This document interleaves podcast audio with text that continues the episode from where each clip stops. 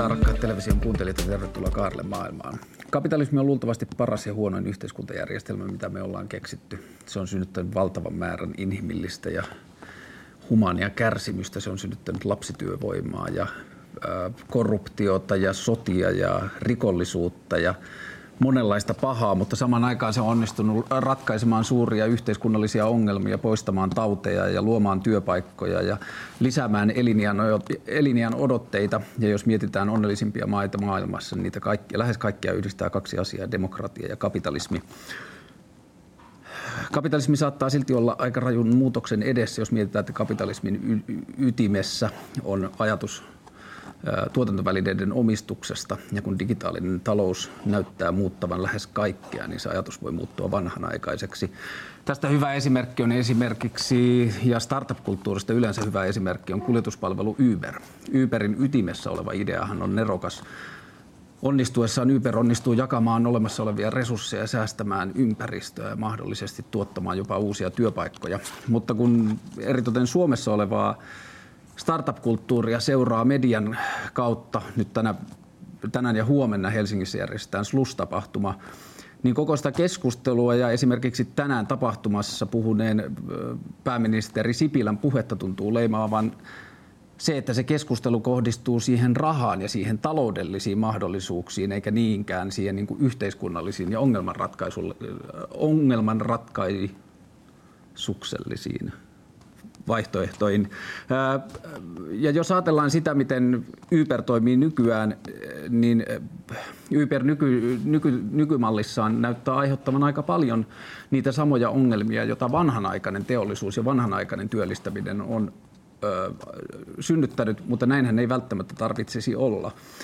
Uberin kaltaisen toiminnan synnyttäminen alkaa olla aika halpaa ja kysymys siitä, että tarviiko siinä olla joku välimies, alkaa muuttua jo aika relevantiksi kulttuuri muuttuu kovaa vauhtia ja pitää ehkä keskustella siitä, että mihin suuntaan se kulttuuri viedään. Ja siitä minun kanssa keskustelemassa tänään on kulttuuritutkija Hanna Kuusela, tervetuloa. Kiitos. Ja muutosjohtaja ja tulevaisuuden tutkija Risto Linturi, tervetuloa. Kiitos. Kirjoitit, tai sanoit Hanna viime viikolla haastattelussa, että lupasivat meille maailmanmuutoksen, mutta saimme applikaation, jolla voi tilata ruokaa. Mistä tämä ajatus lähti? No varmaan tästä niin kuin laajemminkin, että tämä uusi talous tai startup-kulttuuri tuntuu olevan aika niin kuin kytköksissä tämmöisiin suuriin lupauksiin. Et toisaalta on tämä lupaus just maailman muuttamisesta ja että tässä on niin kuin, ollaan niin hyvän asialla ja sitten sit kuitenkin saatetaan olla niin kuin tuottamassa aika perinteisiäkin tuotteita. Mutta sitten toinen on, että tämä koko niin kuin startup-kulttuuri on niin kuin lupauksiin kiinnitetty myös ehkä syvemmällä tasolla siinä mielessä, että kun siinä hankitaan riskirahoitusta tai joukkorahoitusta ja se nojaa hirveästi tämmöisiin niin kuin joukon innostamiseen mukaan, niin se, siinä on niin kuin pakko olla hirveän suuria lupauksia, jotka ei välttämättä niin kuin pysty, joita ei pystytä lunastamaan. Mutta sä oot tutkimuksessa tai siinä, niin kuin millä tavalla sä oot nähnyt asioita, niin sä, sä kerroit, että sä olet nähnyt tätä samaa ilmiötä myös monessa muu, muussa kulttuurissa tällä hetkellä, ei pelkästään startup-kulttuurissa. Joo, siis mehän ollaan just tämmöisessä pöhinäkulttuurissa, eletään tällä hetkellä, että yhtä lailla vaikka kulttuurissa tai taiteessa ja tämän tyyppisissä asioissa, niin tärkeämpää tuntuu olevan se ikään kuin etukäteisinnostus ja pöhinä, mikä me saadaan synnytettyä, eikä niinkään välttämättä se, että mitä me synnytetään. Ja meillä on niin kuin siirtynyt tämä koko keskustelu enemmän sinne etukäteisinnostukseen, eikä niin, että sitten kun meillä on vaikka joku taideteos tai applikaatio tai mikä tahansa tuote, että sen jälkeen me jotenkin pohdittaisiin kriittisestikin, että no oliko tämä hyvä tuote ja mitä tämä nyt meille tarjoakaan ja tuottaa. Niin ja parhaillaan ehkä vielä kysyttäisiin sitä, että mihin kaikkeen uuteen tämä nyt tuotettu voi johtaa.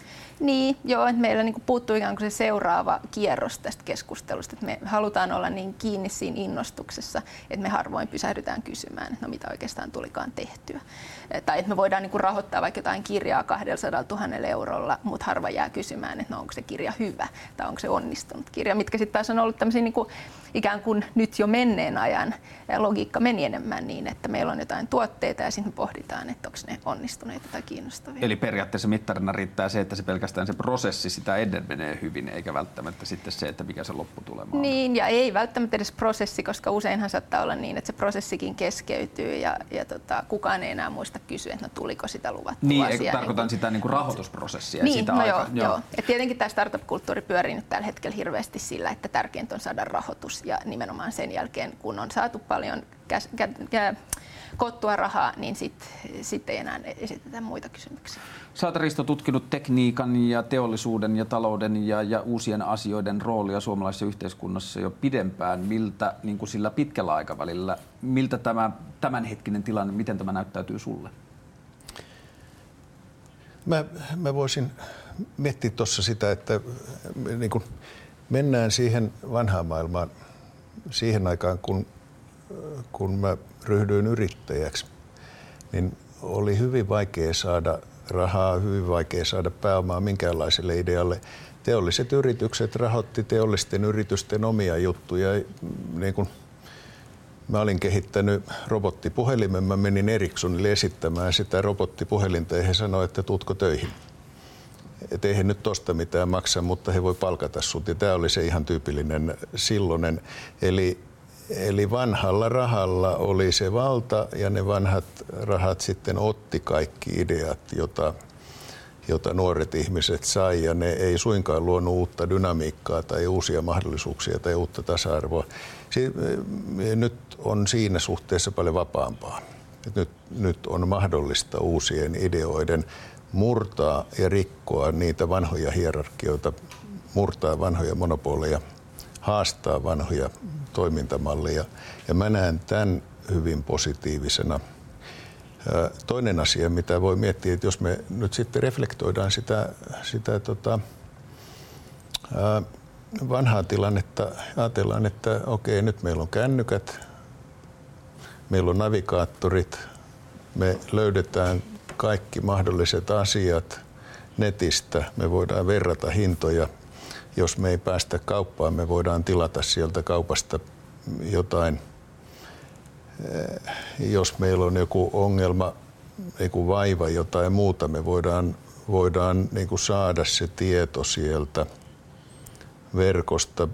Meidän tämmöinen selviytymisen mahdollisuus ongelmista on todella paljon parempi kuin niin. mitä se oli 20 vuotta sitten tai 30 vuotta sitten.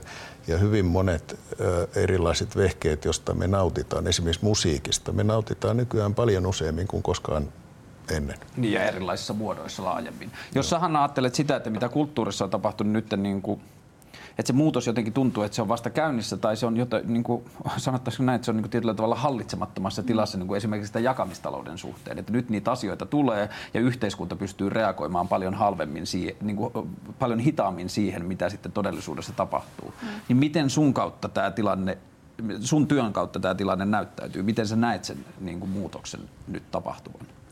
No tietenkin siis ei pidä olla siinä mielessä niin kuin mikään pessimisti tai pelkästään ajatella, etteikö tässä nyt olisi tapahtunut hirveästi paljon hyvääkin. Että se, mitä mä yritän jotenkin nyt sanoa, että me ollaan ehkä jo siinä vaiheessa nyt tätä kehitystä, että meidän pitäisi alkaa kysyä myös niitä kriittisiä kysymyksiä, välillä pysähtyy pysähtyä paikallemme ja katsoa taaksepäin. Ja mä uskon, että nämä startup-yrityksetkin hyötyisivät tavallaan itse hirveästi siitä, jos he eivät vaan niin kuin aina juoksisi pitchaamaan sitä seuraavaa ideaa. Ja tai seuraavaa kierrosta. Niin, seuraavaa kierrosta ja hankkimaan seuraavan projektiin seuraavat rahat. Niin. Vaan niin kuin nyt jo katsottaisiin, että okei, että, että voidaanko me oppia jotain siitä, mitä on tapahtunut tähän saakka, ollaanko me tehty joitain asioita hyvin, joitain asioita huonosti, ja onko tämä ylipäänsä se, se tuote tai se suunta, mitä mä haluan niin kuin, ö, omalla elämälläni ja omalla bisnekselläni edistää. Että niin kuin ehkä, ja ylipäänsä että me ei kauheasti enää niin kuin uskalleta kysyä niitä kysymyksiä, että no mihin suuntaan mikäkin vaikka ä, uusi innovaatio vie meidän yhteiskuntaa. Niin, kulttuuria. Et niin, ja, ja kulttuuri ja yhteiskunta vaan innostutaan vaan siitä, että on jotain uutta. Mutta onko tämä sen startup-yrittäjän, startup-yrittäjällä tyypillisesti siltä osin, kun mä niitä tunnen, tunnen, on aika paljon tavannut, niin kyllä – kyllä niillä tuntuu olevan joku palava innostus, usko siihen omaan juttuun, mitä he yrittää, mille he yrittää saada resurssit. Ja he haluavat, että he sais päästä tekemään sitä. Mm. He tarvii rahaa siihen, että he, he pääsisivät tekemään sitä. Ja, ja nämä yhteiskunnalliset kysymykset, mikä on minkäkin asian yhteiskunnallinen merkitys ja arvo, on enemmän yhteiskunnan pelisääntöjen kysymyksiä, joista meidän eduskunnan pitäisi päättää.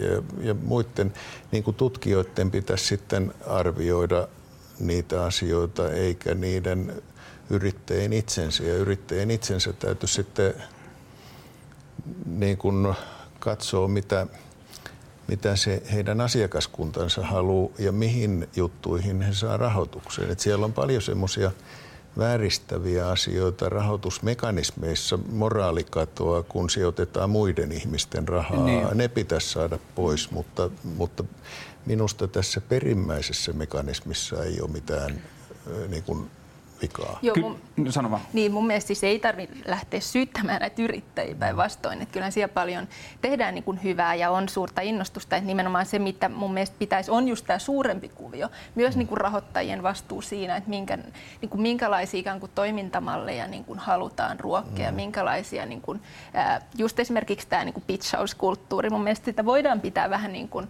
ongelmallisena siinä mielessä, että, että jos sulla on oikeasti maailmaa muuttava asia, niin ei se välttämättä ole ole kahdessa minuutissa kerrottava, eikä niin, sen tarvitsekaan olla kahdessa mm. minuutissa kerrottava. Ja et nyt me ollaan luotu se kulttuuri, jossa niin kun yhtä lailla vaikka yliopistoihmiset niin kuin minä joudutaan niin kuin kahdessa minuutissa selittämään se meidän niin kuin tuleva ja, ja antamaan lupauksia, joita mä en pysty lunastamaan. Niin kuin sen, niin, tutkimustuloksia. Niin, ja keksimään aina joku uudelta, uudelta kuulostava uusi hanke sen sijaan, että mä voisin vaan tehdä sitä tutkimusta, missä minä olen niin kuin asiantuntija ja ammattilainen. Mutta mä kyllä niin kuin yhdyn Hannan ajatukseen siinä mielessä, että kyllä mä ajattelen myös niin, että uusien ideoiden synnyttäjillä tai uusien palveluiden tuottajilla on itsellään siellä ihan palvelun alkupäässä velvollisuus miettiä sitä, että minkälaisia toimintamalleja se tuo yhteiskuntaan.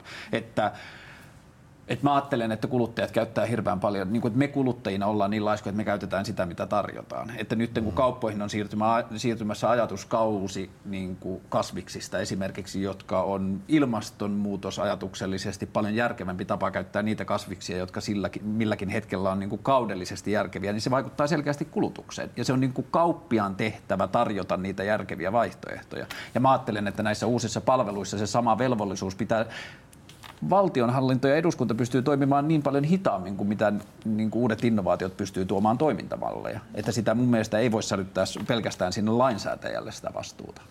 Ei, mutta kyllä voisi vois tota, läpinäkyvyyttä lisätä sillä tavalla, että tutkijat ja julkishallinto ohjaisi siihen suuntaan, että sinne on laitettava näkymään jotkut mittarit eri tuotteiden ja tuoteryhmien ilmastovaikutuksista ja muista. Niin.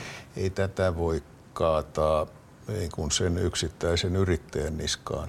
Niin mä ajattelen, että pitäisi luoda sellaista kulttuuria, jossa yksittäisten yrittäjienkin pitää miettiä just esimerkiksi tämmöisiä työnjakamispalveluita. Että se siihen palvelun luonteeseen ruvetaan jo miettimään sitä, miten estetään se, että se tuottaa matalat palkkatyötä. Kyllä, kyllä, mutta mut yrittäjät miettii sitä heti, kun vaaditaan, että se mitataan.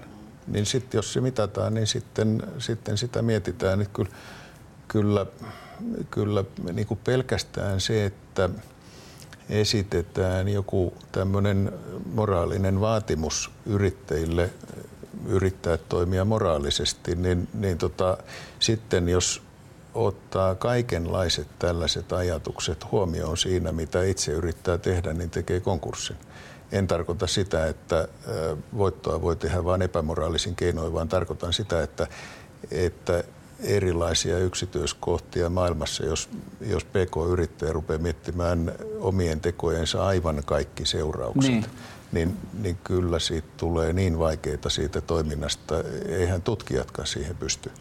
Niin ehkä sä oot vähän turha optimisti siinä, että ikään kuin kapitalismi, jolla sä aloitit tämän keskustelun, että se olisi siinä mielessä itseohjautuva järjestelmä, että se jotenkin pyrkisi hyvään. Kyllä se niin on, että se, sehän pyrkii niin kuin tuottaa voittoa ää, omistajille. Ja tämä on niin kuin se ainoa logiikka, mikä siihen on niin kuin kirjoitettu niin. sisään. Vaikka sijoitusrahasto, on vaikea puhua kapitalismista, mutta jos puhutaan vaikka sijoitusrahastosta sen ilmentäjänä, niin se ei tuota itsessään niin kuin mitään sosiaalista oikeudenmukaisuutta tai sosiaalista hyvää. Niitä pitää vaatia sitten niin kuin muilla no keinoilla. No ehkä mä siis haluaisin, että koska tässä on syntymässä selkeästi uusi kulttuuri, jota vetää vielä aika paljon nuoret ihmiset, niin mä toivoisin, että se lähtee sieltä sisältäpäin. Eihän kapitalismin se, mitä siihen on liittynyt aikaisemmin, niin ei sitä tarvitse pitää niin kuin välttämättömyytenä siihen, mitä se on tuleva. Mutta sen mä oon aina sanonut, että mä mieluummin on naivi ja väärässä kuin kyyninen ja oikeassa. Ja, mutta katsotaan tässä välissä lyhyt pätkä. Mä pääsin tällä viikolla kokeilemaan ensimmäistä kertaa virtuaalitodellisuutta ja tällaisia niin kuin virtuaalilaseja. Ja se kokemus oli kyllä hämmentävä. Ja tota, mun kaveri sattui olemaan paikalla tota, puhelimen videokameran kanssa ja se kysyi multa muutaman kysymyksen. Niin katsotaan pätkä siitä, miltä tuntuu käyttää virtuaalilaseja ensimmäistä kertaa. Mikä fiilis, Karle? Eka kertaa. Eka kerta. Mikä fiilis? Mitä sä näet siellä? Kerro vähän. Ai niin, ei se kuule mitään. Ota. Kerro vähän, panta video tässä. Okei. Uh, eka kerta, mikä fiilis? Siis äh, onhan tämä kokemus tästä kolmeulotteista todellisuudesta tosi hurja. Mitä sä näet siellä? Mä oon nyt tässä tota, Avengerstornissa. Sitten tässä mun eessä on tapahtunut räjähdys. Tässä on näitä, tota, mä näin alakerrassa, että Thor käy jotain taistelua tossa. Mä en ole nyt ihan varma, mutta mä oon itse ilmeisesti Iron Manina tuossa, joka ei nyt ihan tee järkeä, että mä näen itseni ulkopuolelta, mutta ainakin äsken mä näin itseni peilistä Iron Manina. No mikä on, mikä on tämän tulevaisuus? Äh, varmaan aika hyvä.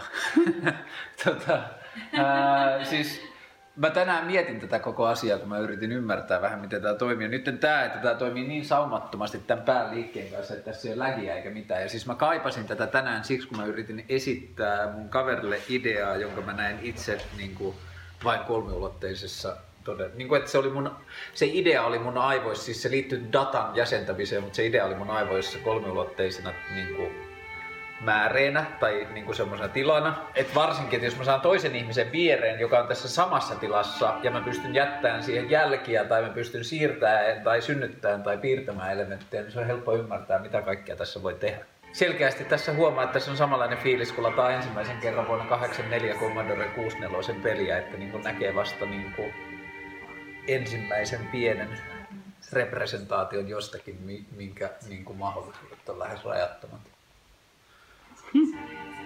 On tää tosi hieno.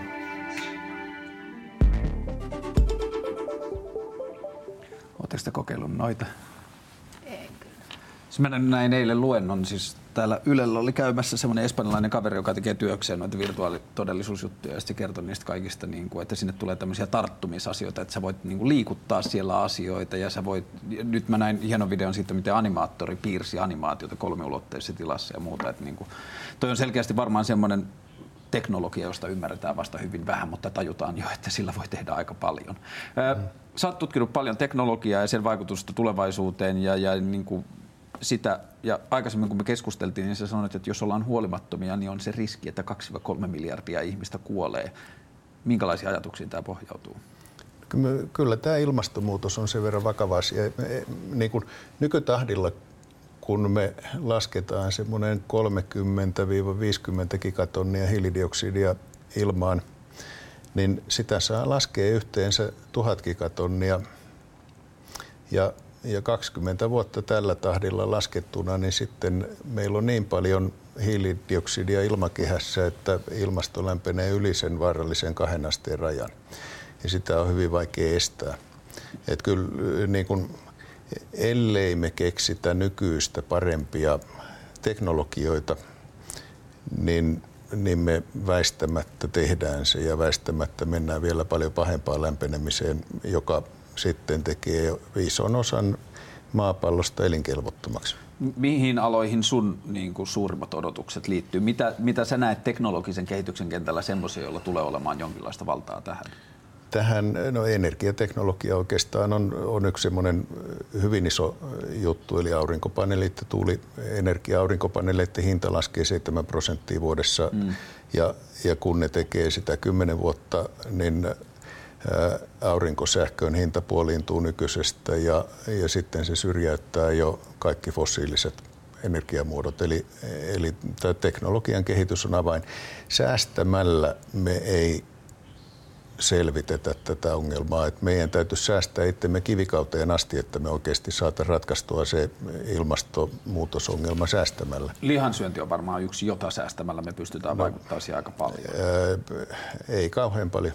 E, et kyllä ne on kaikki, niin kuin kaikki säästämiseen liittyvät asiat on, on sillä tavalla liian vähäisiä, että ne saattaa siirtää sitä ä, kriisitilannetta kymmenen vuotta myöhemmäksi. Hmm tai no. 20 vuotta myöhemmäksi, se on ihan hyvä juttu. Niin, että, että ne tehdään antaa niin kuin ne antaa keksijöille ja. enemmän aikaa, mutta, mutta keksijät lopulta on ainoat, jotka pystyy tämän jutun ratkaisemaan. Ja mitä nopeammin me tehdään sitä keksimistä ja kehittämistä, niin sitä, sitä niin kuin helpommin me saadaan sitä vähemmän meidän jalat kastuu, sitä pienempiä ilmastokriisiä. Että kyllähän toi Syyrian touhukin, niin, niin tota, alunperäinen syy näyttäisi olevan ilmastonmuutos. Just Siellä näin. oli kuusi vuotta peräkkäin niin kuivaa, että porukka sieltä maaseudulta, nuoret miehet ja kaikki siirtyi kaupunkiin. Ja sitten siellä oli liikaa kaupungissa nuoria miehiä ja sitten ne alkoi kokea olonsa levottomaksi ja liittyi ISISiin ja, ja, ja tämä oli se niin kun, yksi syy. Onko ympäristömuutoksesta tullut, ilmastonmuutoksesta tullut sellainen asia, joka läpäisee niin kuin koko huippututkimuksen tai tutkimuksen kentän? Onko se jollakin tavalla sellainen asia, joka vaikuttaa sun työhön tai näkyy siinä? Mm, no en mä tiedä vaikuttaako se muun työhön, mutta toki se kaiken läpäisee ja sen pitäisi läpäistä niin. kaikki. Mutta ehkä tuo kysymys siitä, että pitäisikö meidän nyt nopeasti keksiä jotain, niin se on niinku ehkä just tämä nopeus on se, mitä mä vähän kritisoisin, koska tietyllä tavalla teknologiahan on nyt se, joka on meidät myös tähän ongelmaan, niinku tähän tähän jaamaan ajanut. Ja nyt me haetaan teknologiasta pelastusta ja näin pitääkin olla. Mutta kysehän on siitä, että ohjaako teknologia meitä vai ohjaammeko me teknologista kehitystä. Ja tämä ilmastonmuutos on ehkä niinku yksi selkeä niinku esimerkki siitä, että me ei olla niinku pyritty sitä teknologista kehitystä tarpeeksi ohjaamaan niinku näiden asioiden ratkaisemiseen, niin vaan me edelleen, niinku, edelleen ollaan ikään kuin kiinni siinä fossiilisten polttoaineiden teknologiankin kehittämisessä. Niin, kyllä tuossa mun mielestä näkyy selkeämmin se kulttuurimuutos muutoksen tarve ja perusteet sille pessimismille, mikä mm. kapitalismia kohtaa, että, niin kuin, että vaikka tämä on nyt jo 10, 15, 20 vuotta tietty aika vahvasti, niin fossiilisten, fossiilisista polttoaineista hyötyvät toimijat on kynsin hampain silti pitänyt eduistaan kiinni. Niin ja sieltä voi saada nopeimmat voitot edelleen, niin. että tämä on niin kuin hitaampien voittojen saamista täällä niin kuin uusiutuvan energian, niin. jolloin niin kuin mun mielestä ainoa ratkaisu on, että niin kuin valtiot tukee sitä ja sitä julkisesti myös tuetaan sitä siirtymää. Niin. niin en, en, ole, en ole oikeastaan sitä vastaan, etteikö valtioiden pitäisi toimia hyvinkin voimakkaasti, mutta suurimmat energiayhtiöt, Fortune 100 yhtiöistä valtaosa, suurimmat sähköyhtiöt, valtaosa on vaatinut, että valtiot tekis kannattamattomaksi fossiilisten käytön, jotta – markkinatalous tuottaisi nämä ratkaisut. Mm. Eli se, mikä on valtion rooli, niin valtioiden rooli on tehdä ää, niin kuin yhteiskunnan kehityksen kannalta haitalliset asiat maksullisiksi ja kalliiksi. Ja, ja markkinatalous perimmältään on sitä, että muille aiheutetuista haitoista pitää maksaa. Ja, ja nyt ongelma on se, että meillä ei ole markkinataloutta, koska, koska haitoista ei ei makseta. Ja sitten siellä on Exxonin kaltaisia yrityksiä, jotka täysin systemaattisesti ja tietoisesti vääristää tilannetta, että ne voisi ansaita sillä fossiilisella polttoaineella vielä mahdollisimman pitkään ja tutkimuksia vääristellään ja rahoitetaan tätä tämmöistä niin kuin harhaa, jotta valtiot eivät näitä päätöksiä tekisi. Ja, ja kyllä niin kuin ei tästä oikeastaan markkinataloutta pidä syyttää, vaan markkinatalouden puutetta. Mä ajattelen itse niin, että esimerkiksi lihatalous on sellainen, missä niin pelkästään Suomen mittakaavassa tukia tukisysteemiä muuttamalla sitä kulttuuria voitaisiin muuttaa ihan valtavasti. Miten Hanna, kun sä tutkit kulttuuria niin kuin sä sanoit aikaisemmin, että sä tiedät vähän tulevaisuudesta, mutta paljon nykyisyydestä, jos sä projisoit sitä nykyhetkeä eteenpäin ja niitä muutoksia, mitä viime vuosina on tapahtunut, niin mitkä sun työn näkemyksen niin kuin näkökulmasta näyttäytyy suurimpina uhkina tai ongelmina? No tietenkin tämä ympäristö nyt on niin kuin varmasti tärkein. Sitten toinen on eriarvoisuuden kasvaminen, mutta se mitä mä myös niin kuitenkin haen on, että, että semmoinen mielekkään elämän tai merkitysten mm. ää, hakeminen. Että tämä niin kuin muutoshan nyt on niin hurja ja se, että sä käyt noilla virtuaalilaseilla niin kuin, ää, leikkimässä, niin se voi tuntua niin kuin tosi hauskalta, mutta täytyyhän meidän silti kysyä, että no mitä niillä tavoitellaan Joo. niillä laseilla, ja niin kuin, jotta se on merkityksellistä niin, mun elämälle. Näin. Ja tavallaan mehän ollaan, niin kuin, me voidaan myös nähdä, että viime vuosina on ollut yhä enemmän sellaista myös paluuta niin kuin konkreettisia ihmiset niin kuin käsitöitä on alkanut harrastaa ja kaikkea niin. kädellä tekemistä ja värityskirjoja ja tämmöisiä, joilla niin kuin ikään kuin yritetään palata myös niin kuin siihen ei-teknologisoituneen, ma- niin kuin ei-teknologian ohjaamaan maailmaan. Ja mä luulen, että nämä niin kuin pitää pysyä tasapainossa. Ja, ja niin kuin, ja varmaan ne, niin kuin, mä luulen, että sieltä tulee sellainen niin vastaliike myös näille. Eihän se tarkoita sitä, että teknologinen kehitys pitää lopettaa päinvastoin, mutta että niin kuin se, että kaikki ratkaisuja siihen, että mitä on hyvä elämä tai mielekäs elämä, ei lähdetä hakemaan teknologiasta. Niin, sille pitää näyttää sen paikka.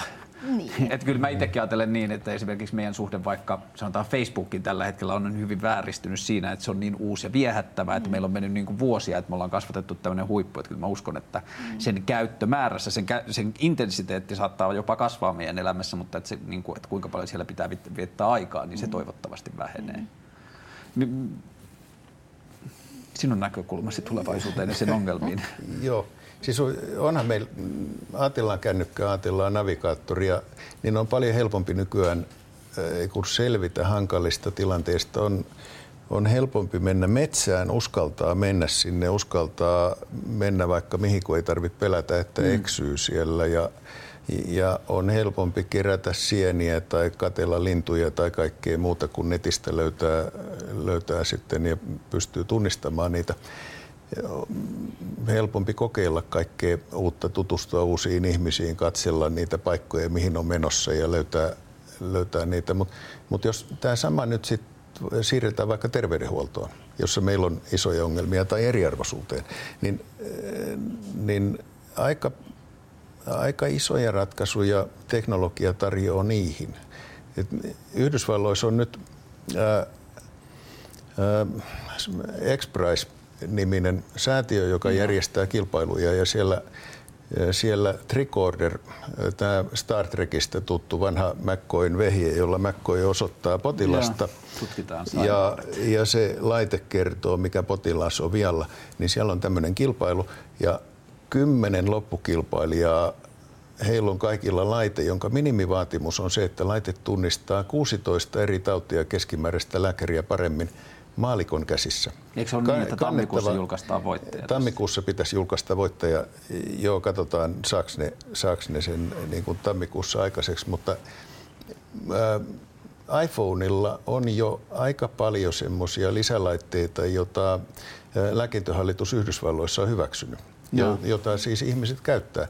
Voidaan ottaa kännykällä retinan pohjasta kuva, lähettää se, diabeetikko voi lähettää sen lääkärille – voidaan ottaa sairaan lapsen tärykalvosta kuva, lähettää se lääkärille ja nämä on käytössä nyt. Ja nyt meillä loppuu aika ja kiitos katsojille ja kun olet tekemisissä uusien ajatusten kanssa, mietin miten se vaikuttaa maailmaan. Se on meidän velvollisuutemme. Hyvä ja kiitoksia kaikille. Hyvää jatkoa. Hei.